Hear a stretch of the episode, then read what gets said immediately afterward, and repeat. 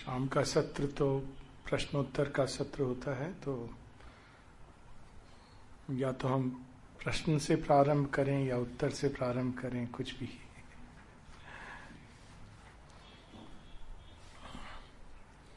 उत्तर से प्रारंभ करना भी कई बार बड़ा अद्भुत अनुभव होता है। ये बड़ी इंटरेस्टिंग एक टेक्निक है, मैं आपसे शेयर करूँ। उत्तर से प्रारंभ। आमतौर पर हम लोग प्रश्न से प्रारंभ करते हैं ना? लेकिन उत्तर से प्रारंभ करना भी बड़ा इंटरेस्टिंग और लाभदायक होता है, रोचक होता है। उत्तर से प्रारंभ से मेरा मतलब है कि हम सबको बचपन से लेकर अभी तक हर चीज़ के उत्तर बता दिए गए हैं। कहीं किताब में पढ़ लिया हमने या किसी ने कह दिया जैसे जैसे हम बड़े हुए, हम सबके पास उत्तर हैं। लेकिन उत्तर हैं, किंतु प्रश्न की कमी है। उत्तरों ने प्रश्नों को खा लिया। ये भी एक कठिन परिस्थिति हो जाती है, क्योंकि यदि प्रश्न समाप्त हो जाते हैं तो जिज्ञासा समाप्त हो जाती है। जिज्ञासा समाप्त हो जाती है तो अंदर ज्ञान नहीं आता। बस किताबों की पढ़ी या लोगों से सुनी बातें रह जाती हैं और वह उस जल की तरह होती हैं जो पोखरे में। जब भरा नया नया, तब तक तो बहुत अच्छा है। धीरे धीरे सूखने लगता है और गंदला होने लगता है। ये एक बहुत बड़ी समस्या होती है, जब सुबह बात हो रही थी। अभी हम लोग उत्तर से प्रारंभ कर रहे हैं कि श्री अरविंद को पढ़ने की। आर्य का शताब्दी है और हमें पढ़ना चाहिए। आप देखेंगे कि जब हम शेयरविंद को पढ़ते हैं तो सबसे बड़ी कठिनाई वे सारे उत्तर होते हैं, जो हमारे दिमाग में ऑलरेडी हैं। अगर हम लोग ध्यान से अपने दिमाग को टटोलें, मन की ग्रंथियों के अंदर जाकर विचरण करें तो हम देखेंगे प्रत्येक प्रश्न, जन्म क्या है, मृत्यु क्या है, ईश्वर क्या है, योग क्या है, पथ क्या है मानव क्या है, मानव संबंध क्या है, इन सब के उत्तर हैं। लेकिन यदि उत्तर हैं, किंतु जिज्ञासा नहीं है तो उत्तर होते हुए भी हमें वो समझ नहीं आते। एक बहुत बड़ी कठिनाई होती है, जब कई चीज़ें बहुत सहज रूप से हम लोगों के पास होती हैं। भारतवर्ष के साथ ऐसा ही हुआ है। सब कुछ सहज रूप से है। उसकी दूसरी समस्या होती है। हर कोई व्यक्ति जानता है समर्पण क्या है। किंतु वास्तव में क्या हम जानते हैं? जब शेयरविंद कहते हैं कि माता जी ने जो समर्पण किया, वह अब तक पृथ्वी पर मूर्तमान नहीं हुआ था। तब पहली बार प्रतीत होता अच्छा समर्पण कुछ ऐसा होता है? परंतु क्या किया था उन्होंने? ये प्रश्न अगर हमारे अंदर जिज्ञासा बन के उठे। वही सब कुछ किया था जो हम लोग करते हैं। उन्होंने कहती है, माँ, मैंने इंडियन वे में अपने विजन में भी वो बताती हैं कि जब विजन में उन्होंने शेयरबिंद को देखा तो इंडियन वे में उन्होंने उनके चरणों में प्रोस्ट्रेटेड एट इज़ फीट और माँ कहती, मुझे किसी ने नहीं बताया था क्योंकि मुझे कुछ नहीं मालूम था। परंतु ये शब्द यूज़ करती, भारतीय पद्धति के अनुसार इंडियन वे में मैंने शेयरविंद के चरणों में नमन किया, विजन की बात है। साष्टांग। अच्छा ये तो हम लोग भी करते हैं। इसमें कौन सी बड़ी बात है? फिर शेयरविंद क्या कहते हैं कि उन्होंने जो समर्पण अमूल चूल किया, वह समर्पण आज तक मूर्तिमान नहीं हुआ। तो ज़रूर कहीं ना कहीं कोई गैप है हमारे नमन करने में और उस नमन में, जिसमें व्यक्ति अपना सब कुछ दे डालता है। अब देखिए उत्तर की समस्या हो गई। उत्तर हम सबके पास है, साष्टांग नमन करना चाहिए। परंतु चूँकि ये उत्तर बिना जिज्ञासा के हमारे सामने प्रकट हुआ है, अब इसी चीज़ को अगर अब दूसरे रूप में लें कि अगर हमारे अंदर ये जिज्ञासा होती कि भगवान को हम समर्पण कैसे करें, सच में एक बर्निंग विल होती कि हम सुनते हैं समर्पण, क्या होता है, कैसे करें हम समर्पण? हम मूल रूप में समझ रहे हैं, लेकिन करें, क्या करें हम जिससे कि भगवान को हमारा समर्पण वास्तव में संपूर्ण हो।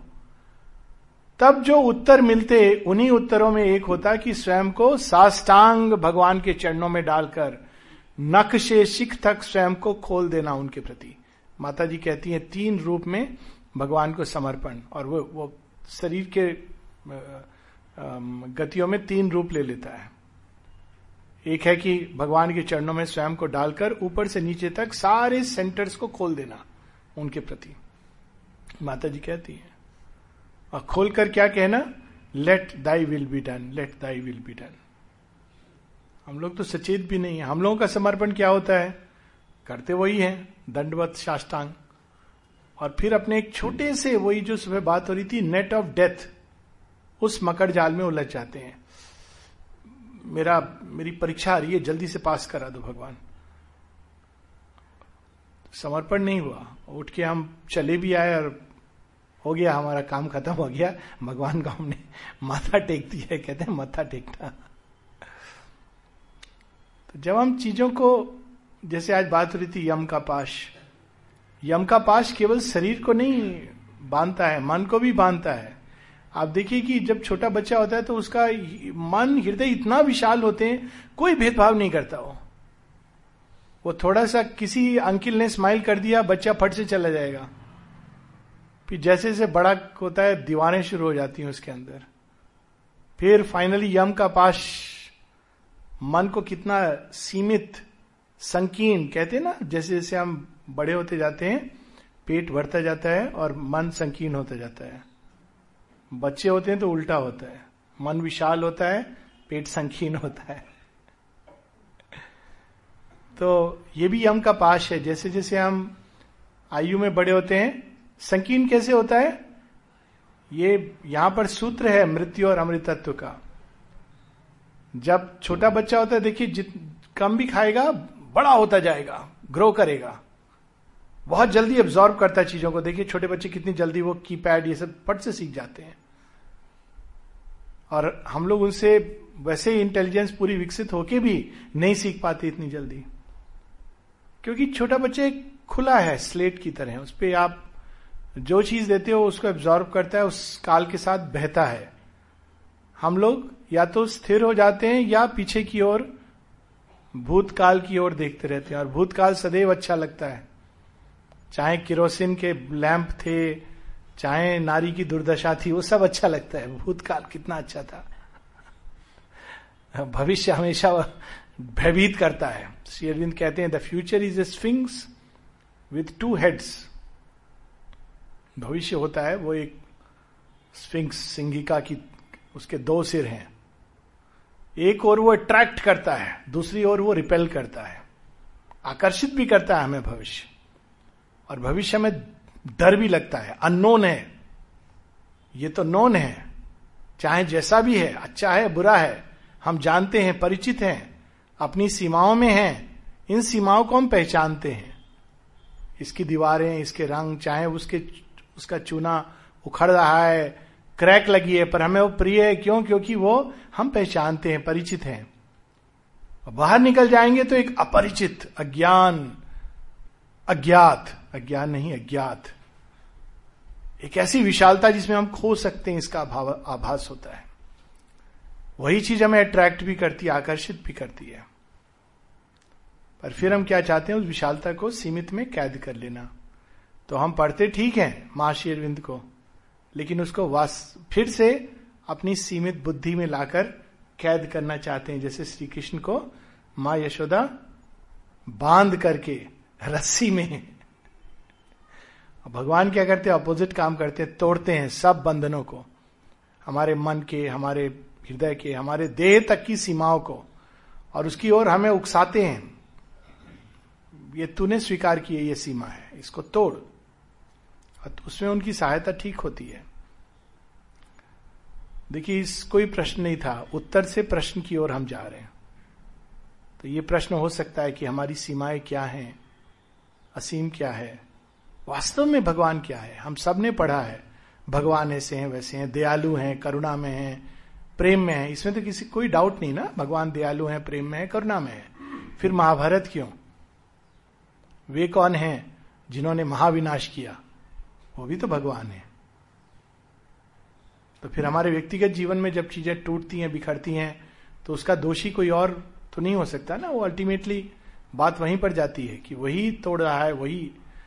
वो कितना कठिन होता है स्वीकार करना। उत्तर है हमारे पास, लेकिन भगवान का प्रेम, करुणा, उसका अर्थ क्या है? क्या वो मानवीय प्रेम और करुणा है? या एक अलग प्रेम और करुणा है जिस, जिसकी पहचान अभी हमारे अंदर नहीं है? क्योंकि हम उस प्रेम और करुणा को चाहते ही नहीं। हम सीमाओं में बद्ध। इसी को अज्ञान कहा गया। अज्ञान और कुछ नहीं है, सीमाएँ हैं। प्रकृति हर जीव के चारों तरफ़ एक सीमा खींच देती है।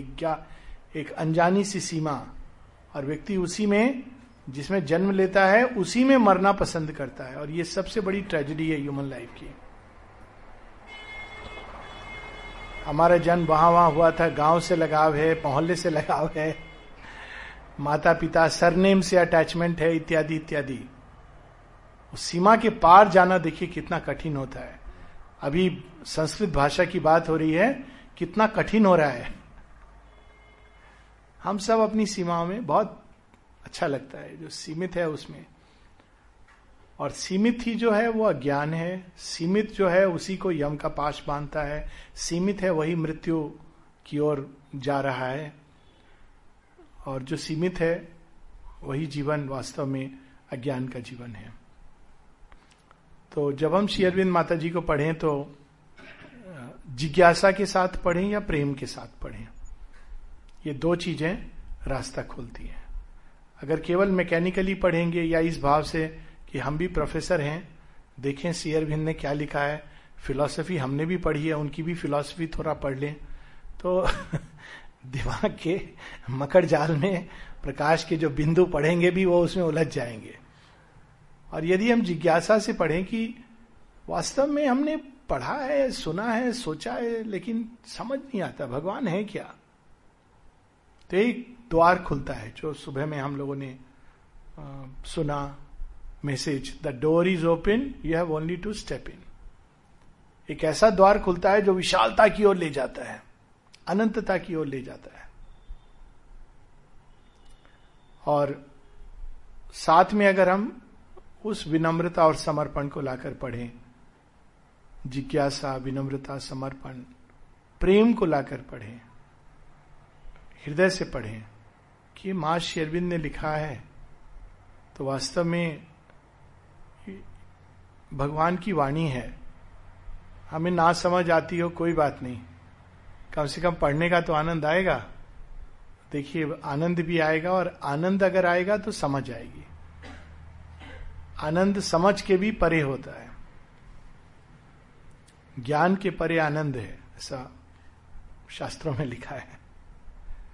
तो अगर आनंद आ रहा है तो ज्ञान उसके अंदर ऑलरेडी अंतर अंतर्निहित है।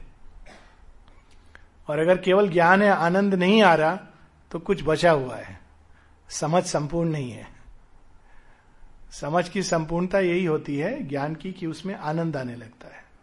और जब ज्ञान ऐसा लग रहा हो कि बड़े कठिनाई से कुछ मन में समझा गया, एक सिस्टम के रूप में पकड़ लिया है किसी व्यक्ति ने उसको तो वो फिर ज्ञान नहीं है, वो कोई और चीज़ है जो अंदर में आ गई है?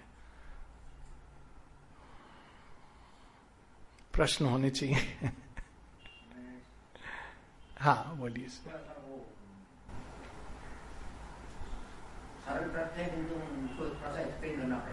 हाँ। एक व्यक्ति है जो दुख को, कष्ट को, कठिनाई के बीच में भगवान से कुछ नहीं माँगता। वो सहज रूप से उसको सहन कर सहज रूप से क्या इसके पीछे मतलब गहराई में जाने पर दो चीज़ें मेरे दिमाग में एक तो क्या है कि कर्मवाद है कि भाई मैंने अच्छी कर्म किए तो अच्छे कर्म का फल मिल रहा बुरे कर्म किए बुरे कर्म। इस तरह परेशान क्या होना चाहिए? समझ कर दूसरी बात क्या है कि जैसे उसने दसवीं में पढ़ा था कहानी कि एक मदर अपने बच्चों को तो जमराज तक पहुँचती है तो जमराज बताता है देख, मेरी गिनती है, पर उस बच्चे को तुम्हारे बच्चे को मैं वापिस देती हूँ तो उस बच्चे को खाना तो वाक्य मुझे अभी याद है। Grant not my prayer you are contrary to the will एक उसका प्रभाव है और एक कर्मवाद का प्रभाव ये सहज रूप से है। इस स्थिति में क्या द्वेत है या नहीं? बहुत अच्छा प्रश्न है। इसको हम लोग और सरल बना दें कि दुख और कष्ट आते हैं तो हमारे सामने कई प्रतिक्रियाएँ संभव हैं। दो और भी बना दें। और प्रत्येक प्रतिक्रिया के पीछे एक एक दर्शन है, एक समझ है, एक मानसिकता, एक विचारधारा है। इनफैक्ट कई है। कुछ लोग दुख कष्ट को इसलिए स्वीकार करते हैं क्योंकि उनके दिमाग में ये जड़ दिया गया है कि ये तुम्हारे कर्म हैं।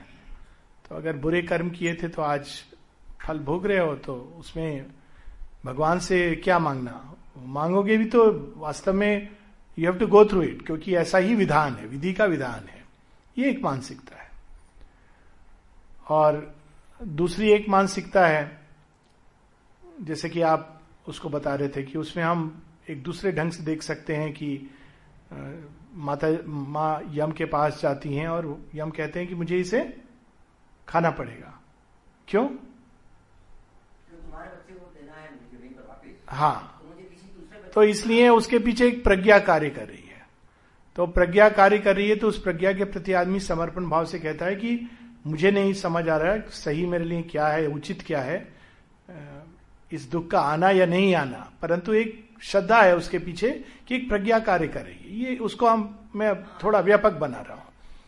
तो उस प्रज्ञा के प्रति व्यक्ति समर्पण भाव से कि let thy will be done कि भाई, मुझे नहीं मालूम कि वास्तव में इसका वापस आ जाना जैसे कोई चीज़ चली गई, बच्चे का एक एक्सट्रीम एग्ज़ाम्पल होगा, लेकिन कोई चीज़ चली गई मेरे हाथ से जो मुझे प्रिय थी और मुझे दुख हो रहा है तो शायद इसका जाना अच्छा था उस चीज़ के लिए भी और मेरे लिए भी और मैं समर्पित करता हूँ। तो एक हुआ जहाँ व्यक्ति जो पहला जो है कर्म का, उसमें व्यक्ति रिस्पॉन्सिबल है अपने कृत्यों के प्रति और उनके परिणामों के प्रति।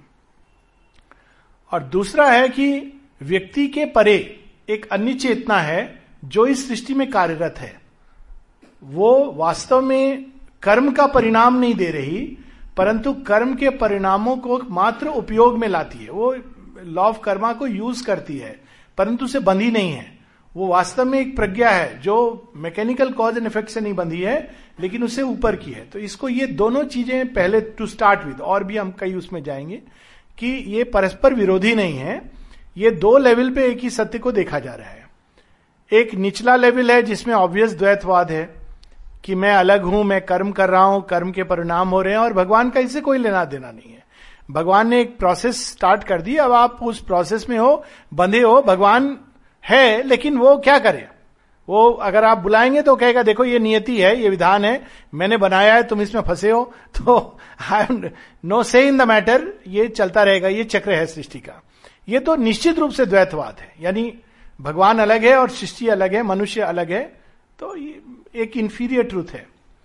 इसके आगे का ट्रूथ है कि इस विधि का विधान जो भगवान ने बनाया है, इसके पीछे एक प्रज्ञा कार्य कर रही है और प्रज्ञा का भी संकेत है इस कहानी में। वो है नित निरंतर नवीन रूप में बदलने की प्रक्रिया।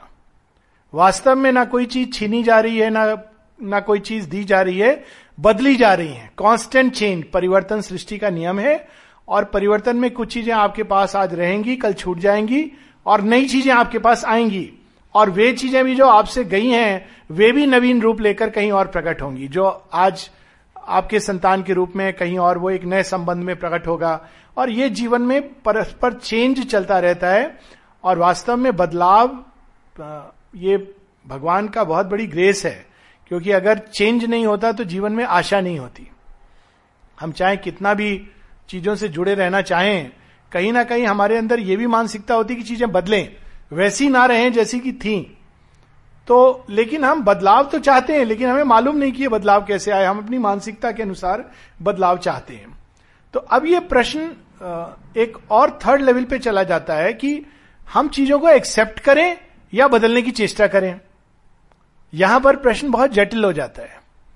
क्योंकि अगर हम चीज़ों को एक्सेप्ट करते हैं तो संसार में हम बदलाव की जो धारा है, उसमें पार्टिसिपेट नहीं करते हैं। और यदि हम चीज़ों को बदलने की दिशा में जाते हैं तो हमें कहा जाता है कि यह तो गलत है, क्योंकि विधान है, तुम उससे लड़ रहे हो, उसको बदलने की चेष्टा कर रहे हो। और इसी प्रश्न का संपूर्ण उत्तर है सावित्री। अगर हम मनुष्य के, हम अपने ही आध्यात्मिक साहित्य में देखें तो जहाँ एक और कहा गया कि कर्म, बंधन इत्यादि, नियति, विधान, वहीं दूसरी ओर ऋषि, मुनि, तपस्वी, इन सबने बदलाव की चेष्टा की। श्री कृष्ण यदि उन्होंने सब उथल पुथल ना कर दिया होता तो श्री कृष्ण ना होते।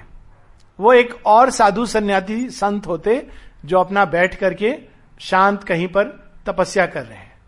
और यदि बदलाव भगवान को अप्रिय होता तो उन्होंने अर्जुन को कभी ये नहीं कहा होता कि तू धनुष बाण उठा और युद्ध कर।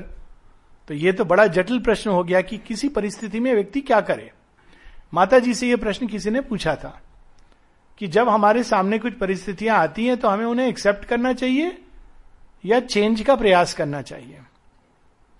माता जी ने बड़ा सिंपल प्रैक्टिकल फॉर्मूला दिया। फ़र्स्ट एक्सेप्ट देन चेंज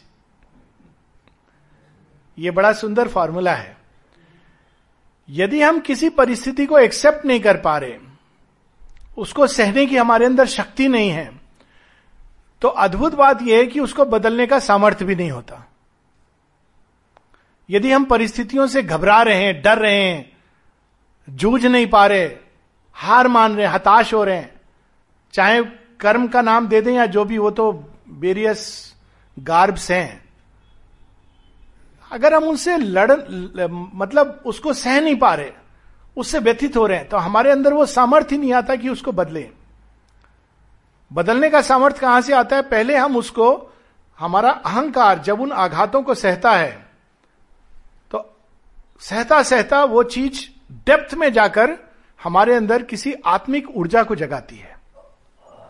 उसके अंदर चीज़ों को बदलने का सामर्थ्य होता है। अब आप ये देखिए, सारे आ, हमारी कथाओं में इसका बड़ा सुंदर वर्णन है। एक तो महाभारत को ही हम लोग ले लें। एक लंबे समय तक श्री कृष्ण अर्जुन और पांडवों को युद्ध की बात नहीं कहते हैं। कायदे से तो जब द्रौपदी का चीरहरण हुआ था तभी उनको कहना चाहिए था हाँ ये बहुत बदमाश हैं। चलो इनको मार डालो। ये दुष्ट हैं पापी हैं।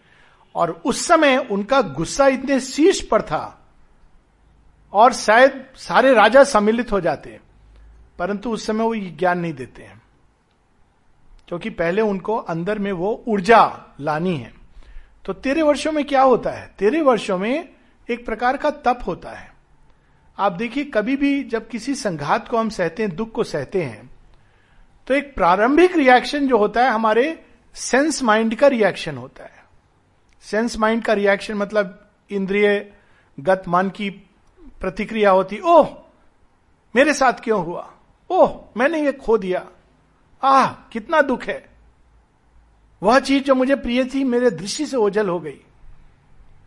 थोड़ी देर बाद ये सेंस माइंड का रिएक्शन समाप्त हो जाता है। अधिकांश मनुष्य अनफॉर्चुनेटली उसके बाद फिर से वही इंद्रियों के जीवन में चले जाते हैं। लेकिन कोई कोई होता है जो उसको खत्म नहीं होने देता। उसको और डीपर ले जाता है। आखिर ऐसा क्यों होता है? दुख क्यों है? देखिए, मृत्यु हर व्यक्ति देखता है ना, लेकिन कोई एक बुद्ध बनता है। बड़ी सुंदर स्टोरी है कबीरदास जी की। कोई कबीरदास जी से मिलने गया तो कबीरदास जी के घर पे पहुँचा, मुझे सुनाए, संत कबीर यहाँ रहते हैं हाँ रहते हैं, मिलना है। तो उनकी बेटी ने कहा कि अभी तो नहीं है, आप शमशान किसी को अग्नि देने गए हैं, आप वहाँ जाइए तो वहाँ दिखाई दे जाएँगे। तो उन्होंने कहा पहचानूँगा कैसे? कहा, कोई नहीं, आपको दिखाई देगा कि सिर पर एक सूरज जैसा चमक रहा है। हेलो, उसको देखेंगे आप पहचान जाएँगे कि ये संत कबीर है। तो व्यक्ति पहुँचता है, शमशान में देखता है कि बीस लोग आए सबके सिर पर हेलो चमक रहा है। वो परेशान कि इसमें संत कबीर कौन है? तो प्रतीक्षा करता है। शमशान के बाद धीरे धीरे धीरे धीरे आते आते सबके गिरने लगते हैं सूर्य। सब उसी चक्र में फिर चले जाते हैं। लेकिन एक के सिर पर स्थित रहता है। कहते हैं, यही अब देखिए, जो पहली प्रतिक्रिया हुई सेंस माइंड की हुई। नेक्स्ट लेवल अगर हम उसको एक्सेप्ट करें, लेकिन समाप्त नहीं होने दें, उस वेदना को नेक्स्ट लेवल पे ले जाना चाहिए, व्यापक वेदना हो जाती है वो। सृष्टि में दुख क्यों है? माता जी कहती हैं, रोज हमें अपने आप से ये प्रश्न करने चाहिए। प्रेम है तो घृणा क्यों है? प्रेम का अंत घृणा में क्यों होता है? जीवन का अंत मृत्यु में क्यों होता है? रोज ये मूलभूत प्रश्न है, जीवन का लक्ष्य क्या है? तो अब आपने उसको सेकेंड लेवल पर उठा लिया। अब मन में वो चलेगा, उत्तर नहीं आएगा, कुछ समय बाद मन थक जाता है, भूल जाता है। अब इसको नेक्स्ट लेवल पर ले जाना चाहिए। और तब हम उस आत्म तत्व की गहराई को टच करते हैं। जब आत्म तत्व उसी उसी घटना पर रिएक्ट करता है तो बिल्कुल अलग रिएक्शन करता है। वो चेंज करता है, लेकिन भगवान से जुड़कर चेंज करता है। यही चीज़ हम देखते हैं, जब श्री कृष्ण कहते हैं कि सौ बार तू मुझे, शिशुपाल, गाली देगा तो माफ़ है। एक सौ एक बार I will respond to it now बाहर से देखा जाए तो ये वो अपनी सीमा बता रहे हैं कि लेकिन असीम की सीमा तो होती नहीं है। जब वेदना, दुख, कष्ट, पीड़ा टच करती हिट करती है तो सेंस माइंड के लेयर ईगो के लेयर से पेनिट्रेट करती करती लास्ट में वो आत्म तत्व को छूती है। और वही चीज़ आत्मा के अंदर कर्म का बीज बनती है। और यदि अंधकार की कोटिंग बहुत गहरी है तो शायद वो आएगी रिएक्ट करके आदमी उस अवसर को खत्म हो, हो जाने देगा। उसने ऐसा कहा मेरी इंसल्ट की मैं भी बताऊँगा मैं कौन हूँ। जानता नहीं कि मैं कौन हूँ कितना प्रभावशाली हूँ। अब क्या हुआ? वो अंदर तक गई नहीं। थिक डेंस इग्नोरेंस प्रतिक्रिया होकर समाप्त हो गई। लेकिन किसी किसी को जब टच करती है तो फिर जब आत्मा से वो चीज़ निकलती है तो वो सही गलत पाप पुण्य की परिधि में नहीं आती। वो भगवान के संकल्प को पूरित करती है। अब ये कैसे होता है देखिए, यही कहानी है श्राप की। भारतवर्ष में एक बड़ी अद्भुत प्रतिक्रिया ऋषियों में देखने को मिली है, बड़ी विचित्र प्रतिक्रिया है कि ऋषि श्राप दे देते हैं। उनको तो क्षमाशील हो जाना, होना चाहिए। एक लंबे समय तक वो एक्सेप्ट करते हैं।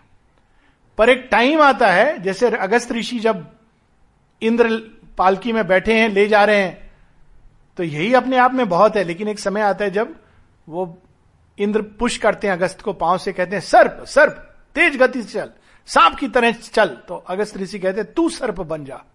तो मुझे सर्प सर्प कहते हैं। तो नाउ अब ये प्रतिक्रिया, ईगो की प्रतिक्रिया नहीं है।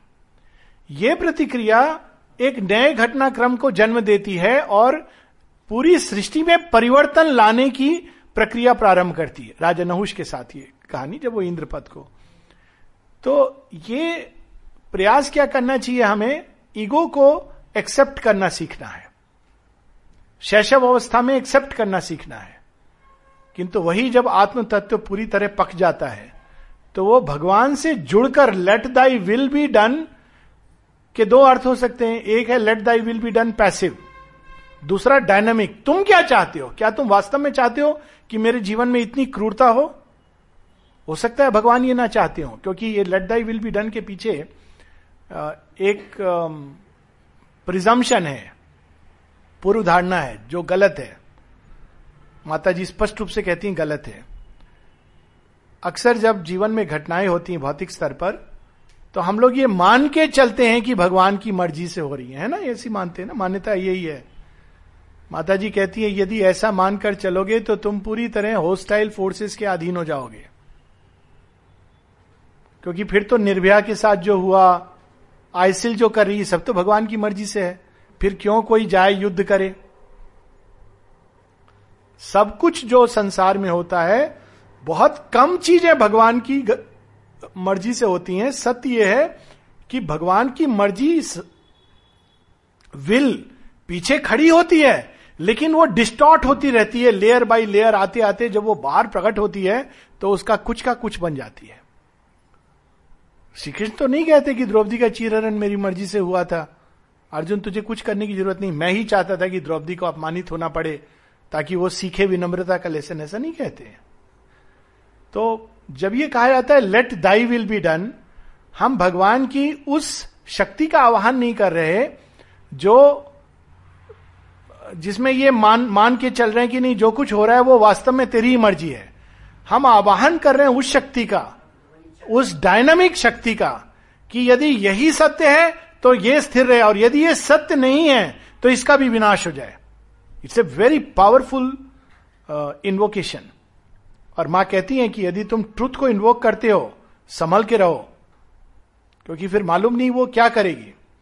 क्योंकि एक बार माता जी से किसी ने प्रश्न पूछा कि एक और हम पढ़ते हैं, सत्य में वो जयते नानृतम, सत्य इन पंथा वितो देवियाना पर जीवन में तो देखते नहीं कि सत्य की विजय होती है।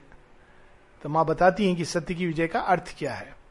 वो कभी और। लेकिन मूल चीज़ ये है कि भगवान के संकल्प को आवाहन करना एक हायर ट्रूथ है। उसमें हम सृष्टि को उस संकल्प से जोड़ते हैं जिसने इसको प्रकट किया। और जब हम वो आवाहन करते हैं तो वो संकल्प जो छिपा हुआ है कई लेयर्स के पीछे, वो अचानक हो सकता है इस सब लेयर को तोड़कर सामने आ जाए और पूरे दृश्य को बदल दे। और यही एग्ज़ाम्पल हम हिरण्य कश्यप की स्टोरी में देखते हैं। प्रहलाद को मृत्यु तक घसीटता हुआ ले जाता है हिरण्य कश्यप और वो पूछता है कि क्या सब चीज़ के पीछे ईश्वर है? हाँ है। सब ईश्वर की मर्ज़ी से हो रहा है हाँ। वो एक अलग अवस्था है चेतना की। इस खंबे के अंदर भी ईश्वर हैं। अब देखिए अंदर अंदर प्रहलाद इन्वोक कर रहा है उस विल को। प्रहलाद जब ये सरेंडर कर रहा है तो वो ये मान के नहीं, ठीक है पिताजी, मुझे मार डालो, यही भगवान की इच्छा होगी। ऐसा नहीं है। उसको मालूम नहीं है he is like a clean slate plasticity है। मालूम नहीं, क्या पता? भगवान क्या चाहते हैं? क्या पता वो मेरे पिता को ही मार दे, ये भी संभावना है। और जब वो तोड़ते हैं तो बिल्कुल विपरीत परिस्थितियाँ हो जाती हैं। तो एक और ये कि भाई प्रहलाद को स्वीकार कर लेना चाहिए। शायद उसके पिता के हाथों मरना लिखा हो क्योंकि कर्म ऐसा है, लेकिन नहीं। हो सकता है ये हो, या हो सकता है उसके पिता की मृत्यु लिखी हो। बिना अटैचमेंट के वो इन्वोक करता है उस विल को। तो वो विल खंबा फाड़ के निकलती है, और फिर वो ओरिजिनल कोई वरदान से स्वयं को जोड़ती है, और हिरण्य कश्यप का विनाश करती है। तो ये संकल्प के भगवान को जब हम इन्वोक करते हैं तो इसका अर्थ ये नहीं कि हम स्थायी परिस्थितियों को एक्सेप्ट कर रहे हैं। हम उसमें उस शक्ति को क्रियान्वित कर रहे हैं जो चीज़ों को सत्य के रूप में रूपांतरित करती है। तो ये बहुत पावरफुल चीज़ है। इसके लिए सरेंडर भी बहुत संपूर्ण होना चाहिए परफेक्ट डिटैचमेंट होना चाहिए। जो गीता में अर्जुन को कहा गया कि तू मुझे याद कर, युद्ध कर। रिज़ल्ट से कोई अटैचमेंट नहीं होना चाहिए, ना इस तरह का, ना उस तरह का। ये तो प्राइमरी चीज़ है। सो so, मूल चीज़ यह है कि पहले हम एक्सेप्ट करें। अगेन इसको एक साधारण भाषा में कहते हैं। कई बच्चे हैं जो कहते हैं काश जीवन ये चीज़ें बदलनी चाहिए। एक उर्दू का शेर है ना सिर्फ़ हंगामा खड़ा करना मेरी फितरत नहीं चाहता हूँ मैं कि ये सूरत बदलनी चाहिए। तो हम सब लोग चाहते चीज़ें बदले।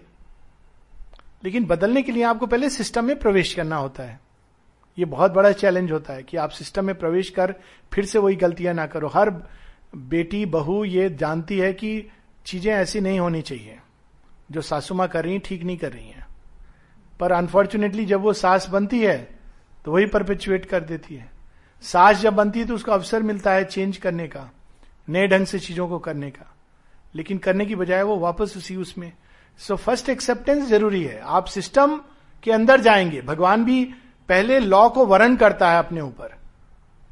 जो विधान है उसको लेता है, फिर उसको चेंज करता है। इसीलिए सावित्री में this was the day when Satyavan must die ईश्वर ने भी उस, उसको विधान को स्वीकार किया। यहाँ यह नहीं कहा जा रहा कि कर्म के कारण है। वो जिस भी कारण हो, वो एक अलग बात है। उस, वो एक विचार का विषय नहीं। तो अगर मान लीजिए, मान, रोग हो तो पहले तो उसको सहने की शक्ति होनी चाहिए। डर नहीं आना चाहिए, मृत्यु का भय, ये सब नहीं आना चाहिए।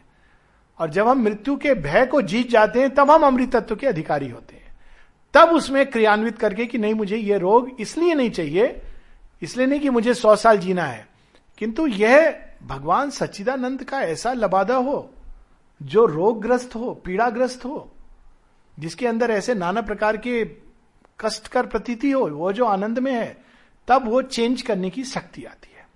तो ये दो लेवल्स की चीज़ें हैं। और उस तरह से इनको देखना चाहिए।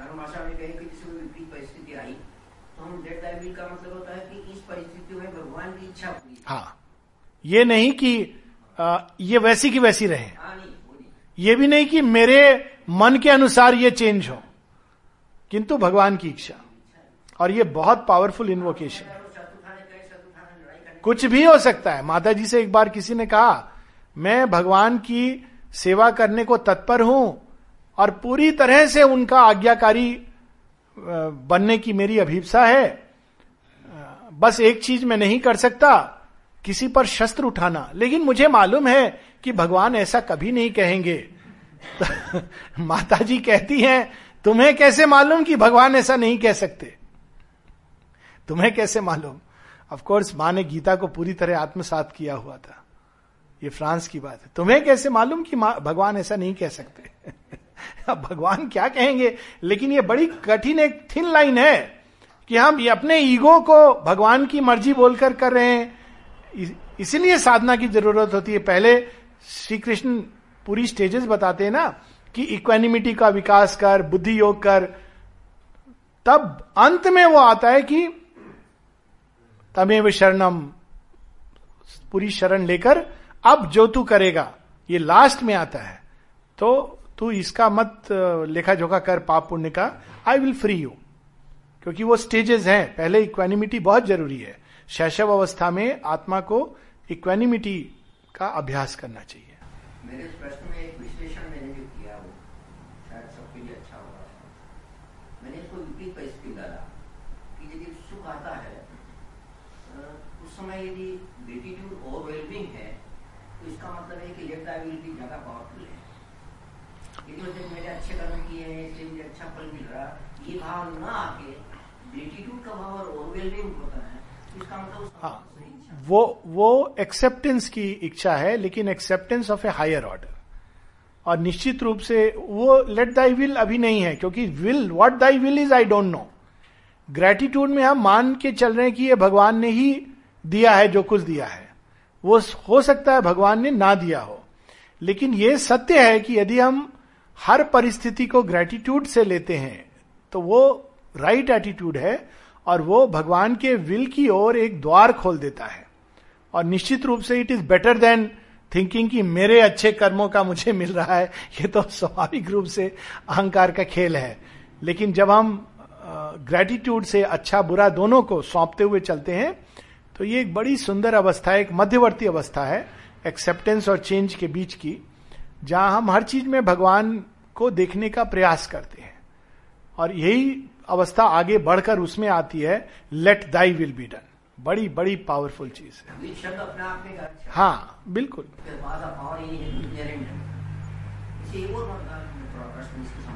है। कि जैसे कोई काम कर रहे हैं उस समय कोई व्यक्ति कहता है नुकताचीनी करता है तो अपने को हमको छोड़ पड़ती है और हमको अनिजी या हमको रिएक्शन करते हैं। उसके बजाय हंस देते हैं। हंस इसलिए देते हैं कि इसको ये नहीं मालूम है कि ये जो काम बता रहा है वो पाँच सौ रुपये का और हमारे पास सौ रुपये है। या हम सब टेक्निकल नहीं जानता इसलिए बता तो हम उसके बाद कोई भाव ही नहीं आता व्यक्ति और एक हंस- हंसती हुई मुस्कुराहट। अब हम गलत फहमी देखते हैं कि हमें एक क्षमता आ गई है हाँ वो तो है। मैं ये तीन साल तीन महीने तक इस अवस्था गुजरा। तो मुझे लगा था मेरी है फिर एक दिन ऐसा लगा मुझे कि कोई व्यक्ति प्रशंसा करता है उनमें पॉप अप हो जाता है। तब मुझे लगा कि वो मेरी इंटेलेक्चुअल जिम्नास्टिक है और जिसके कारण से तो सही बात है। सच्ची समता एक होती है और समता के दिखावे बहुत तरह के होते हैं। जैसे सच्चा संत होना या योगी होना एक अवस्था होती है लेकिन उसके दिखावे बहुत सारे हैं तो दिखावों पर नहीं जाना चाहिए। हाँ भगवान भगवान कृष्ण ने समता की अवस्था में पूरे कुरु वंश का विनाश कर दिया। सच्ची समता बहुत अलग होती है। सच्ची इम्पार्शियलिटी भी बड़ी अलग होती है। वो तभी तो बाली कहता है श्री राम जी से कि मैं बैरी सुग्रीव प्यारा, समदर्शी तम नाम कहा वो तेरा नाम, तुम्हें तो समदर्शी कहते हैं। सुग्रीव तुम्हारा प्रिय है और मैं बाली तुम्हें तुम्हें अप्रिय, समदर्शी कैसे हुए? धर्म की स्थापना करने निकले हो? और अधर्म का कार्य कर रहे हो सात पेड़ों के पीछे से तो ये स्थूल बुद्धि है, जड़ बुद्धि है, जो इन चीज़ों को बाहर से पकड़ती है। ये इन चीज़ों का बहुत ही सही कहा आपने, बहुत अच्छी बात कही कि इन चीज़ों का एक बहुत गूढ़ अर्थ होता है। समता केवल बाहर का दिखावा नहीं है कि वो बाहर से वो कुछ भी कहा, विपरीत, लेकिन हंस दिया या चुप रहा, वो अंदर की प्रतिक्रिया ज़्यादा इंपॉर्टेंट है। और उसके लिए बहुत सचेत और सजग रहना ये ज़रूरी है। जैसे सच्ची विनम्रता कुछ और होती है, विनम्रता का दिखावा कुछ और होता है। बड़ा कॉमन है विनम्रता का दिखावा। लोग गधे के सामने भी विनम्र हो जाते हैं और सोचते हैं, और साथ में देख रहे देखो, लोग देख रहे होंगे, मैं कितना विनम्र हूँ। लेकिन भगवान, चूँकि उनका सत्य दर्शन है, वो इन चीज़ों से भ्रमित नहीं होते। ये कहते ना, भगवान को भ्रमित करने का प्रयास। मंदिरों में जाके देखिए, लोग भगवान को भ्रमित करने का जो परफेक्ट एग्ज़ाम्पल भ्रमित करने का प्रयास वो तो सच्ची अंदर की चीज़ को पकड़ते हैं। हाँ कहा से ओरिजिन कर रही है वो जानना ज़रूरी है। बिल्कुल नाइन्टी परसेंट वो होता है। फिर भी कहीं कहीं कर्म का विधान तो पावरफुल दिखाई देता है। तो उसकी भी अपनी कड़ियाँ होती है। होती निश्चित रूप से कर्म का विधान बहुत एक अगर मैं मानवीय भाषा कहूँ, सोचा समझा हुआ विधान है। गलती कहाँ होती है, उसकी समझ में होती है। कर्म का विधान है, ये निस्संदेह है। लेकिन कर्म का विधान केवल पाप पुण्य का विधान है, केवल दंड पुरस्कार का विधान है, या विकास का विधान है, वहाँ समस्या होती है। आमतौर पर कर्म के विधान को पाप पुण्य और पुरस्कार दंड के विधान के रूप में देखा जाता है। तुमने जैसे कर्म किए थे, वैसा प्रत्युत्तर मिलेगा। अब ये उत्तर में प्रश्न उठते हैं। जो शुरू में बात हो रही थी ना कि उत्तर से प्रश्न। प्रश्न से उत्तर तो एक है, उत्तर से प्रश्न। अब ये हम सबने पढ़ा है और सुनते आए हैं जैसे कर्म किए हैं, वैसा फल मिल रहा है। तो अब देखिए, प्रश्न उठता है। नंबर एक प्रश्न, अज्ञान में किया हुआ कर्म और ज्ञान में किया हुआ कर्म, सेम कर्म, क्या दोनों का सेम कॉन्सिक्वेंस होगा? अब देखिए कितना, एक एक ही प्रश्न ने इस चीज़ को बदल दिया। अब यह कैसे निर्धारित होगा कि कौन सा कर्म ज्ञान में हुआ, कौन सा ज्ञान में हुआ? यह कैसे, अगर हम प्रारंभिक अवस्थाएँ देखें तो प्रारंभ से अज्ञान से ज्ञान की यात्रा है। यानी कर्म और कर्मों के फल सूक्ष्म होते चले जाते हैं। जैसे जैसे व्यक्ति विकसित होता रहता है। जब अज्ञान में करता है, स्थूल बुद्धि होती है तो कर्म भी स्थूल होता है और प्रतिक्रियाएँ भी उसी के अनुरूप होंगी। छोटा बच्चा गुस्से में मम्मी को मार देता है। कह देता है, तुम बहुत गंदी हो। या पिता को, मैं बात नहीं करूँगा, आपसे बड़ा मैंने वो नहीं देखा। तो कितनी देर प्रतिक्रिया होती है? पाँच मिनट उसके बाद। और वही चीज़ बीस साल, पच्चीस साल का बच्चा करे, माँ को थप्पड़ मारे, देखिए प्रतिक्रिया कैसी होगी। तो ये अंतर है, कर्म पहली चीज़। दूसरी बात है कि भगवान जो केवल अगर दंड पुरस्कार ही देता रहे, चूँकि हम लोग प्रारंभ अज्ञान से करते हैं तो आशा ही नहीं रहेगी। अज्ञान में तो कर्म भी वैसे ही होंगे ना। तीसरा प्रश्न है कि अज्ञान में कर्म, किए गए कर्म का वास्तव में कोई फल निर्धारित करना चाहिए कि नहीं करना चाहिए? क्योंकि वो तो स्वयं नहीं जानता कि उसने ये कर्म किया, क्यों किया, उसके पीछे कोई मंशा नहीं थी। वो तो एक पशु की तरह जीवन जी रहा था, एक टाइगर ने खा लिया मृग को। तो मृग के परिवार शोक में डूब गया। अब आप क्या कहेंगे टाइगर इविल है? नहीं कहते ना ऐसा, क्यों? अभी हाल में घटना हुई थी जू के अंदर। सिंह ने टाइगर ने जाके खा लिया आदमी को। खा लिया, उस कौतूहल सामने आया। उसको समझ नहीं आया क्या है भोजन डाला है, क्या डाला है लेकिन चला गया। तो ये तो पूरे ज्ञान में किया। उसको ये भी नहीं मालूम कि ये खा रहा है, उसकी क्या प्रतिक्रिया हो रही है। मीडिया है, लोग विचार विश्लेषण करें उसको कुछ नहीं मालूम बेचारे को। खाया भी नहीं, घसीट के ले गया, मर गया उस चक्कर में आदमी। तो अज्ञान में किए कर्म का वास्तव में फल होना चाहिए क्या? फिर और अगर हम आगे जाएँ तो ऐसे करके कई लेवल्स हैं इसके विश्लेषण के। अंत में हम ये देखते हैं कि जो कुछ भी चीज़ उस पूर्ण प्रज्ञा ने संसार में विधान के रूप में प्रकट की है, उसका मूल प्रयोजन एक ही है, सोर्स की ओर लौटना, जो आज सुबह बात हो रही थी। तो कर्मों में भी यही साइक्लिकल थ्योरी आती है। आप जब कोई कर्म एनर्जी रिलीज़ करते हैं तो उस रिलीज़ के साथ आपकी एक सीमित संकल्प, एक सीमित ज्ञान, एक सीमित आनंद, ये तीन चीज़ें जुड़ी होती हैं। तभी आदमी करता है। वो घूम कर फिर आएगा आपके पास। कुछ परिणामों को लेकर आप फिर से चुनाव करेंगे। अब तक जो घूम के आया, काल की गति ने आपके अंदर थोड़ा ज्ञान बढ़ा दिया, थोड़ा संकल्प बढ़ा दिया, थोड़ा आनंद की संभावना बढ़ा दी। बचपन में व्यक्ति को एक प्रकार का संगीत अच्छा लगता था। क्लासिकल संगीत से बोर हो जाता था व्यक्ति। वो दो घंटे केवल वो टू टू करते रहते हैं, ऐसे बोलते हैं ना बच्चे। बड़े होते झूमने लगते हैं उस पर। वही चीज़ फिर आपके पास आई, सुनाई दी। आपकी प्रतिक्रिया भिन्न हुई। क्लासिकल म्यूज़िक में मज़ा आ रहा है, लेकिन मदर्स म्यूज़िक पता नहीं, लोग सुनते हैं, श्रद्धा से सुन रहे हैं, लेकिन समझ नहीं आता। फिर विकास होगा कुछ समय बाद, अब वो आपके सामने आएगा। आप उसमें डूबने लगोगे और लगेगा, अरे, हम इससे वंचित कैसे थे? तो कर्म का विधान जो है, यही साइकिल है कि जो कर्म आप करते हैं संसार में वो लौट के आपके पास आता है। आपको नई चुनाव करने का अवसर मिलता है। और उस चुनाव के द्वारा आप विकसित होंगे या फिर से एक बार फिर अज्ञान की क्लास में रिपीट लेसन। और भगवान नेचर रिपीट कराती रहेगी लेसन, जब तक हम वास्तव में नेक्स्ट लेवल पर नहीं आते। नेक्स्ट लेवल पर आएँगे तो चैलेंजेस भी उतने ही विकट होंगे। अनुसुईया के पास कितना बड़ा चैलेंज आता है सतित्व की परीक्षा का। क्यों? क्योंकि वो हायर पीएचडी के लिए अप्लाई कर रही है। भारतवर्ष को देख लीजिए। भारतवर्ष के बारे में हम लोग कह सकते हैं कि क्या कर्म किए थे इस देश ने? कि ये दुर्दशा है। कर्म ये किया था कि पीएचडी के लिए अप्लाई किया था।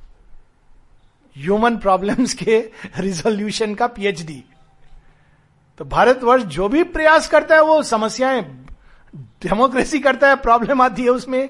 किंगशिप में प्रॉब्लम आती है, हर चीज़ में प्रॉब्लम आती है, क्योंकि इसके पास असली सॉल्यूशन ढूँढने की क्षमता है। तो भारत भूमि में जो कर्म निकलते हैं, कलेक्टिव भूमि से, उनके जो परिणाम होंगे भिन्न होंगे। दूसरे देशों में कुछ चीज़ें अप्लाई हो जाएँगी या नहीं अप्लाई होंगी। सूक्ष्म जितना होता जाता है व्यक्ति एक एक कर्म का, कहते ना, द्रौपदी, हसदी तो इतना कुछ, सब कुछ हो गया। सच है, द्रौपदी महाकाली का अंश है। She is not an ordinary person उनके एक साधारण कर्म का कितना विकट परिणाम। तो पहला तो ये कर्म का जो लॉ है, जिसको हम दंड पुरस्कार कहते हैं, वास्तव में हमको सचेत करने का, या उसके मूल में जाए तो हमारे अंदर सीमित सत्य से सत्य से वृहतर सत्य। सीमित ज्ञान से वृहतर ज्ञान। सीमित आनंद से वृहतर आनंद। सीमित चेतना से वृहतर चेतना। इस ओर हमको ले जाती है। और वो उसका अपना एक मैकेनिज्म है। जब भी आप देखेंगे कि जिसको हम लोग कहते हैं परिणाम, चाहे वो अच्छा हो या बुरा हो, हमें अंदर में वो झकझोड़ता है। और अक्सर हम देखेंगे कि बुरा परिणाम अधिक झकझोड़ता है। ये भी होता है कि जब कष्ट होता है तो आदमी ज़्यादा कंफर्ट जोन से निकलता है। तो फिर हम हम लोग क्या कहें? कष्ट भगवान की कृपा है या जब सब कुछ अच्छा हो रहा है, भगवान की कृपा है? है ना? ये देखिए, एक नया प्रश्न निकलता है इससे। हम लोग कहते हैं कि कष्ट इसलिए है क्योंकि बुरे कर्म किए थे।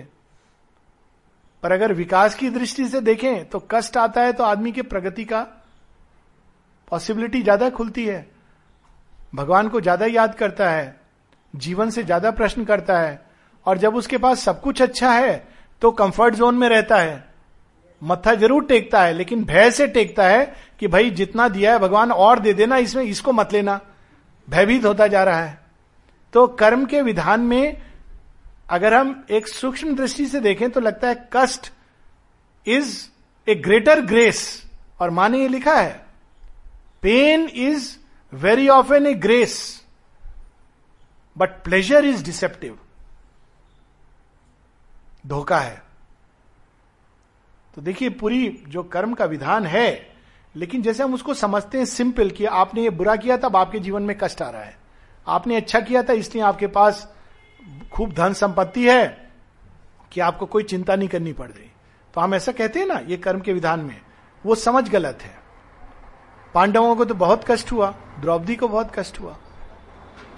दुर्योधन तो जन्म से राजा रहा और अंत में भी राजा ही मरा। तो पहली चीज़ हमें इसमें समझना है कि एक प्रज्ञा कार्य कर रही है इस विधान के पीछे भी। और वो simple one two one ratio नहीं है कि हमने बुरा किया और हमारे जीवन में ऐसा हुआ, हमने ऐसा किया तो बीमार पड़ गए। It's not so simple as that उसके पीछे एक विजडम है और निश्चित रूप से कर्म का विधान है, इसमें कोई डाउट नहीं है। फिर कई चीज़ें होती हैं जिसमें जो ओरिजिनल विधान नहीं है, किंतु उसके साथ जुड़ी हुई अनुभूतियाँ हैं। इसको भी हम लोग टच कर लें। कोई व्यक्ति बीमार पड़ता है, क्योंकि वो एक स्ट्रेट, सिंपल इक्वेशन ले कि स्मोक करता था और बीमार हो गया। बच्चे हैं, स्मोक करते हैं, बड़े होकर बीमार हो जाते हैं। अभी हाल में मैं आया किसी बच्चे को, बच्चा मतलब पचास साल के व्यक्ति को हार्ट अटैक हुआ और डेथ हो गई। तो उसके दो और भाई, एक भाई को कैंसर, लास्ट स्टेज में इसकी डेथ हो गई और एक बचा है।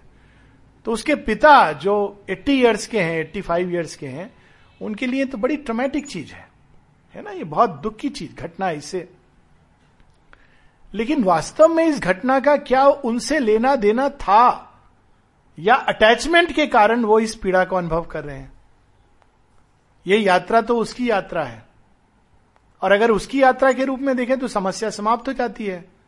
जिसकी डेथ हुई वो आगे जा रहा है फिर। जो सुजान जी ने कहा कि वो एक नए जन्म की ओर जा रहा है, उसके जो खराब फेफड़े थे वो बदल दिए गए, अब नए फेफड़े लेके नया अवसर उसको मिलेगा। लेकिन पिता और माता दुख महसूस कर रहे हैं। ये कर्म का विधान है, या कर्म के विधान से अज्ञान जनित प्रक्रियाएँ जो जुड़ गई हैं, अटैचमेंट के कारण। जीवन में बहुत कुछ ऐसा होता है, हम लोग अफेक्टेड नहीं होते हैं। जब अपने बच्चे के साथ होता है तो फिर ऑल ऑफ़ अस हम सबके साथ ही है। रोज लोगों को बुखार होता है बुखार से लोग मरते हैं, आप पढ़े, डेंगू, ये, वो, तमाम तरह के राक्षस, नैने, नरकासुर, भस्मासुर, बकासुर, सब आ गए ये सब रूप से, मच्छरासुर आ गए हैं।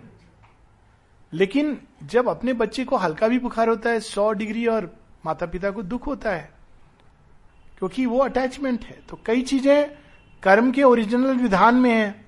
कई चीज़ें अज्ञान के कारण, हमारा सृष्टि से जो संबंध है, उसके कारण पीड़ा कष्ट जुड़ गया है, जो ओरिजिनल सेंस में नहीं था। पशुओं के अंदर ये पीड़ा नहीं होती। देखिए, मृग के शावक को सिंह खा जाता है, दो मिनट को भगदड़ होती है, फिर वही घास चरने जाते हैं। तो ये इसलिए क्योंकि मनुष्य एक मध्यवर्ती अवस्था का प्राणी है, जहाँ ना तो उसके अंदर पशुओं की तरह अज्ञान है ना उसके अंदर ऋषि मुनियों और देवताओं का ज्ञान है तो बीच की अवस्था में उसको पीड़ा कष्ट पहुँचता है, जहाँ उसको नहीं पहुँचना चाहिए। लेकिन यह भी मार्ग बन जाता है उस पूर्ण प्रज्ञा के लिए एक नया द्वार खोलने का। तो वो कर्म से संबंधित नहीं है, किंतु अज्ञान से संबंधित पेन है। माँ कहती है शेयरविंद ने लिखा है सावित्री में ignorance man loves the ignorance fathering his pain 99 percent जो कष्ट हैं, इग्नोरेंस के कारण है। यानी कर्म के विधान से परे ये चीज़ आ गई, इग्नोरेंस। जब तक आदमी अज्ञान में है, तब तक वो चीज़ों को समझ नहीं पाता, देख नहीं पाता और नेचुरली पीड़ित होता है। अगर वो देख ले कि बाहर के कष्ट में अंदर आत्मा प्रगति कर रही है या निकल करके वो जा रही है आगे तो उसको कोई प्रॉब्लम नहीं होगी। अभी हमने किताबों में पढ़ा है, इसलिए वो संतोष नहीं देता है। अगर अपनी आँखों से देखना, देख लेंगे अच्छा अच्छा कोई बात नहीं, आत्मा इन सब के द्वारा ग्रो कर रही है। माता जी शेरविंद के जीवन में ऐसी अनेक कहानियाँ हैं कि जब किसी की डेथ हुई और कोई जाकर के माँ कहती he is with me very happy you want to meet him जो व्यक्ति मर चुका है, उसके वाइफ और बच्चे को कह रही है, मिलना चाहते हो? वो मेरे अंदर वैसे सुरक्षित है, प्रसन्न है, पर तुम अगर मिलना चाहते हो तो मैं उनको मैनिफेस्ट करती हूँ। ये अभी महादेव सीरियल में भी आया था, बड़े सुंदर ढंग से शंखचूड़ की कहानी में। देखा? कोई कोई देखता है यहाँ? महादेव? हाँ वेरी गुड तो उसमें थी ना वो कहानी, सुदामा शंखचूड़ बन के आते हैं। शंखचूड़ कौन है? राक्ष, असुर है, युद्ध करता है, और भगवान विष्णु उसको वापस अपने में एब्जॉर्व कर लेते हैं। तो उसका जो मित्र है, लोहितांग कहता है, ऐसे होते हैं भगवान, क्या दोष था उसका? मार डाला। तो बाद में जब वो मैनिफेस्ट करते हैं फिर से शंखचूड़ को तो वो कहता है, मित्र, तू गलत सोच रहा है। सत्य इसके बिल्कुल विपरीत है। तो वो अज्ञान जनित शोक है, जिसके पीछे यथार्थ नहीं है। और अधिकांश जो पीड़ा है, वास्तव में भगवान के आनंद के से प्रकट हुआ है, जो संसार उसमें पीड़ा होनी ही नहीं चाहिए। किंतु पीड़ा की जननी अज्ञान है। अगर अज्ञान हट जाए तो कर्म और कर्म की प्रतिक्रियाएँ पीड़ा नहीं देती। उसका रूप बदल जाता है तो फिर दंड पुरस्कार भी नहीं रहता है। हर चीज़ मनुष्य को ले जा रही है भगवान की ओर। तो रियलिटी यही है कि हर घटना हर परिस्थिति हमें भगवान की ओर ले जा रही है। शरीर को जैसे चोट लगती है तो पीड़ा तो होगी। बिल्कुल। अगर शरीर ऐसा भी नहीं है ऐसे जीव हैं बिल्कुल प्री बायोटिक लाइफ जिनसे अगर संघात होता है तो उस चीज़ को अपने अंदर एब्जॉर्ब कर लेते हैं, या स्वयं को उसके अंदर एब्जॉर्ब करके कुछ अन्य हो जाते हैं। इसका अनुभव डेवलप्ड जीव भी करते हैं। और इसका एक पूरा नाम है। नाम दिया गया है स्टॉकहोम सिंड्रोम अभी देखिए आईसिल से एक लड़का है ना आरिफ और बड़ा प्रशंसा कर रहा है अभी। और ये देखा गया है कि जब कोई व्यक्ति टेररिस्ट की कैप्टिविटी में रहता है तो कुछ समय बाद वो उनके उन, उनको अपने अंदर आत्मसात कर लेता है सिंपेथाइज करने लगता है। और ये एक बहुत ही एनिमल कॉन्शियसनेस की रिएक्शन है कि जब कोई अजगर निगलना वाला है जीव को अपने अंदर तो अक्सर ये देखा गया है। ये वैज्ञानिकों ने स्टडी किया है। ये मेरे मेरी व्यक्तिगत कोई चीज़ नहीं बता रहा हूँ आपको। इंसाइट ये स्टडी किया है कि जीव एक ऐसी अवस्था में चला जाता है जहाँ वो जो भक्षण कर हो रहा है और जो भक्षण कर रहा है दोनों के अंदर वो उस एकत्व को टच कर लेता है। तो भक्षण होने में उसको आनंद आ रहा है। देखिए ये आ, ये मनुष्य के स्तर पे भी ये मनोवैज्ञानिक स्तर पर ये अनुभूति लोग करते हैं और शरीर के स्तर पर भी इसकी एक विकृति होती है जब शरीर के कष्ट में लोगों को सुख का अनुभव होता है। कई स्तरों पर हम देखते हैं। बच्चा है, बच्चे को तकलीफ़ होती है। माता पिता पूरी रात जगते हैं। सुबह उनसे पूछो, अगर बच्चे को बुखार वैसा का वैसा है तो वो कष्ट में रहेंगे। अपने कष्ट से नहीं, बच्चे के उस कष्ट से। और अगर बुखार उतर गया है तो देखिए कैसी मुस्कान रहती चेहरे पर। है ना, सब माता पिता बैठे हैं। आप मुझे अरे, पूरी रात तुम जगे हो, कष्ट नहीं हुआ, होना चाहिए शरीर को कष्ट। पर, नहीं भाई, बुखार उतर गया, बड़े खुश हैं। एक एक्स्ट्रा ऊर्जा। तो ये कोई आवश्यक नहीं कि शरीर को चोट पहुँचे या उसके प्रतिकूल परिस्थितियाँ हुई तो कष्ट ही हो। ये मात्र एक हैबिचुअल रिएक्शन है। वही श्रेणी हाँ, नहीं फ़िज़िकल स्तर पे। आपको फ़िज़िकल स्तर पे भी देखिए अगर व्यायाम एक किसी को कहा जाता है पनिशमेंट दिया जाता है। यानी मनोविज्ञान का मनोवृत्ति का शरीर पर प्रभाव। पनिशमेंट के रूप में शिक्षक बोलता है जा बाहर जाके दस बार दंड बैठक कर। तय क्या दस बार या बीस बार परेशान हो जाता है? यही चीज़ कहा जाए कि तू हज़ार बार कर, गामा पहलवान बनना है। अभी वो एक साइना नाईवाल जो बैडमिंटन है, वो बता रही थी, पिता उनके कैसे फोर्स करके उनको कराते थे। तो शुरू में उनको बड़ी वो, लेकिन बाद में वो कृतज्ञ होने लगी कि नहीं, मेरे पिता जो मुझे दे रहे हैं कष्ट। तो अगर शरीर के कष्ट में भी ये अनुभूति साथ में आ जाए कि शरीर का ये विकास है। जैसे एक सोल्जर है, सियाचिन में बैठा है। अगर कोई साधारण व्यक्ति हो उससे दस गुना कम ठंड में परेशान हो जाएगा और शरीर को बीमार भी होगा, सब कुछ होगा। मैं फ़िज़िकल की बात कर रहा हूँ।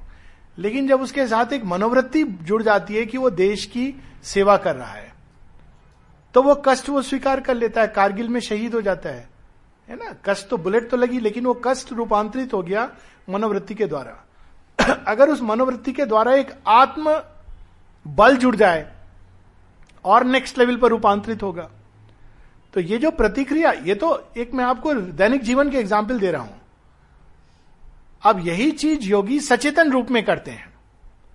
योग के अनुसार, योग की प्रमाइश इसी पर है कि जितनी भी हमारी प्रतिक्रियाएँ हैं, मन की, प्राण की, हृदय की, शरीर की, वे केवल हैबिचुअल रिएक्शन है। इनके पीछे कोई यथार्थ सत्य नहीं है। यानी अगर शरीर चाहे तो बिल्कुल इसके विपरीत प्रतिक्रिया दे सकता है। और राजयोगी तो ट्रेन करते हैं इस तरह से अपने शरीर को बिल्कुल विपरीत। तंत्र में तो यहाँ तक कि जो जुगुप्सा होती है, जिससे कई चीज़ों में घृणा, उसको ओवरकम करने के लिए विशेष प्रोसेसेस होती है। अभी भी आप देखेंगे उज्जैन में वो कौन सा स्थान है जहाँ इवन कहते हैं कि तांत्रिक कपालिक आते हैं, मृत शरीर को खाते हैं। सभी तो रिएक्शन है। चाहे आप बाहर की पीड़ा कष्ट कहें, लामा, मैं गया हूँ लेह में, लद्दाख में, वहाँ जो लामा होते, लामा बनने के पहले उनको क्या परीक्षा देनी होती है? इसमें दिसंबर की रात में, शोक नदी उसके किनारे बैठकर, ठंडे पानी में कंबल को भिगोकर, नग्न देह पर बाँध के शरीर की ऊष्मा से उसको सुखाना होता है 21 बार। अब इसमें कितना सत्य है मैं नहीं जानता। लेकिन अगर इसमें एक अंश सत्य भी है तो ये उसी बोर संकेत है कि शरीर बिल्कुल अलग प्रतिक्रिया दे सकता है सेम संघातों के प्रति। बैक्टीरिया आता है, अभी हमारा शरीर प्रतिक्रिया देता है, मर जाता है, बीमार हो जाता है। एक अन्य प्रतिक्रिया दे सकता है, अगर शरीर की इतनी अधिक चेतना डेवलप हो जाए, वो बैक्टीरिया आए, उसको लेकर आत्मसात करके, उसको रूपांतरित करके वापस रिलीज़ कर दे वातावरण में। क्यों नहीं संभव है? माता जी का पूरा, ये तो आपने बड़ा सुंदर प्रश्न है, योगा रूपांतरण फ़िज़िकल हाँ उस पर आपने टच कर दिया। कोई रोग होता है हार्टरी आर्टरी ब्लॉक हो गई, मर जाता या पेन चुभा। शेयरविंद ने ये एक्सपीरियंस किया था कलकत्ते में, जब स्कॉर्पियोन की बाइट होती है, वो बिच्छू का डंक उनको लगता है। तो श्री अरविंद उसको रूपांतरित करते हैं, आनंद में, और वही वो जब उनका फ्रैक्चर होता है तो बड़ा सुंदर वर्णन है निरोध वरण का कि परम प्रभु, गोल्डन पुरुषा लाइन लाइक दैट किसी को कुछ नहीं कहते, कोई आवाज़ नहीं, कोई शोर नहीं। पर माता जी अंदर से अनुभव करती हैं और वो आती हैं इमीजिएटली जो भी थोड़ी देर पड़े रहते हैं शेरविंद फिर आती है। तो शेरविंद से किसी ने पूछा, आपने बुलाया नहीं किसी को? क्या कर रहे थे? तो शेरविंद कहते हैं, देखो, मुझे, मैंने पहले भी शरीर की पीड़ा को आनंद में रूपांतरित किया है। लेकिन ये सडन थी और तीव्र थी। तो मुझे पहली बार यह अवसर मिला इस पीड़ा को रूपांतरित करने के लिए आनंद में। तो मैं इसको आनंद में रूपांतरित कर रहा था। अब बताइए। शरीर की इंटेंस पीड़ा को। तो ये जो प्रतिक्रिया है शरीर की जो आपने बताया नेचुरल है, उसको कष्ट होगा। ये नेचुरल नहीं है। ये अभी का नेचुरल है। ये वर्तमान का नेचुरल है। कोई आवश्यक नहीं कि भविष्य का नेचुरल हो। और ये संभावना माने खोलिए supramental body will be totally immune from diseases अब इम्यून का मतलब क्या? बैक्टीरिया नहीं रहेंगे रहेंगे। पर उन संघातों का शरीर अलग प्रत्युत्तर देगा। ना केवल अपने शरीर की प्रतिक्रिया, बल्कि उसकी प्रतिक्रिया से अन्य शरीरों पर प्रभाव पड़ना। और माता जी एक्सपेरिमेंट जापान में करती हैं।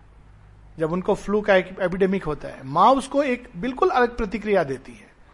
और उस प्रतिक्रिया के फलस्वरूप तीन दिन के अंदर वो फ्लू का एपिडेमिक गायब हो जाता है। फ्लू के एपिडेमिक से जितने विश्व युद्ध में मरे, उससे तीन गुना अधिक लोग, तीन मिलियन मरे विश्व युद्ध में, नौ मिलियन मरे थे प्लेग के एपिडेमिक से ये फ्लू के एपिडेमिक इतना भयानक ये एपिडेमिक था।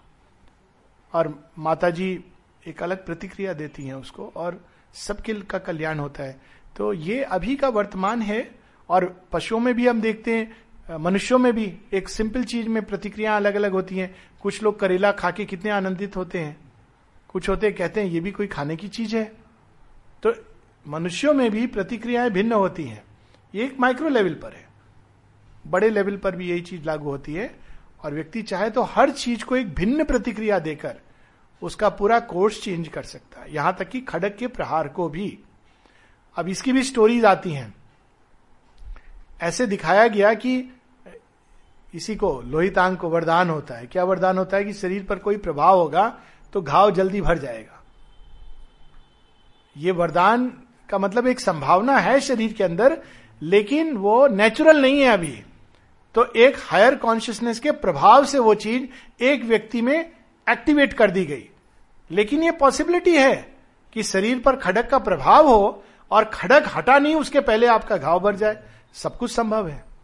तो अगर हम उस रेलम ऑफ़ पॉसिबिलिटीज में देखें तो जो आज हमें नेचुरल लगता है एक सावित्री में लाइन है कि he made the supernatural a limb of natural a natural limb of possibility जो सुपर नेचुरल है अभी, वो नई चेतना के लिए नेचुरल संभावना के रूप में प्रकट होगा। तो ये आज है, कष्ट होता है। कल कष्ट होगा, कल जो नया शरीर आएगा ये आवश्यक नहीं। ये बल्कि ये बदलना चाहिए। ये इस नियम को भगवान के नियम को बदलना भगवान यानी जो भी विधा था ये नियम बदलना चाहिए क्योंकि ये अब बहुत कष्टकारी हो गया। है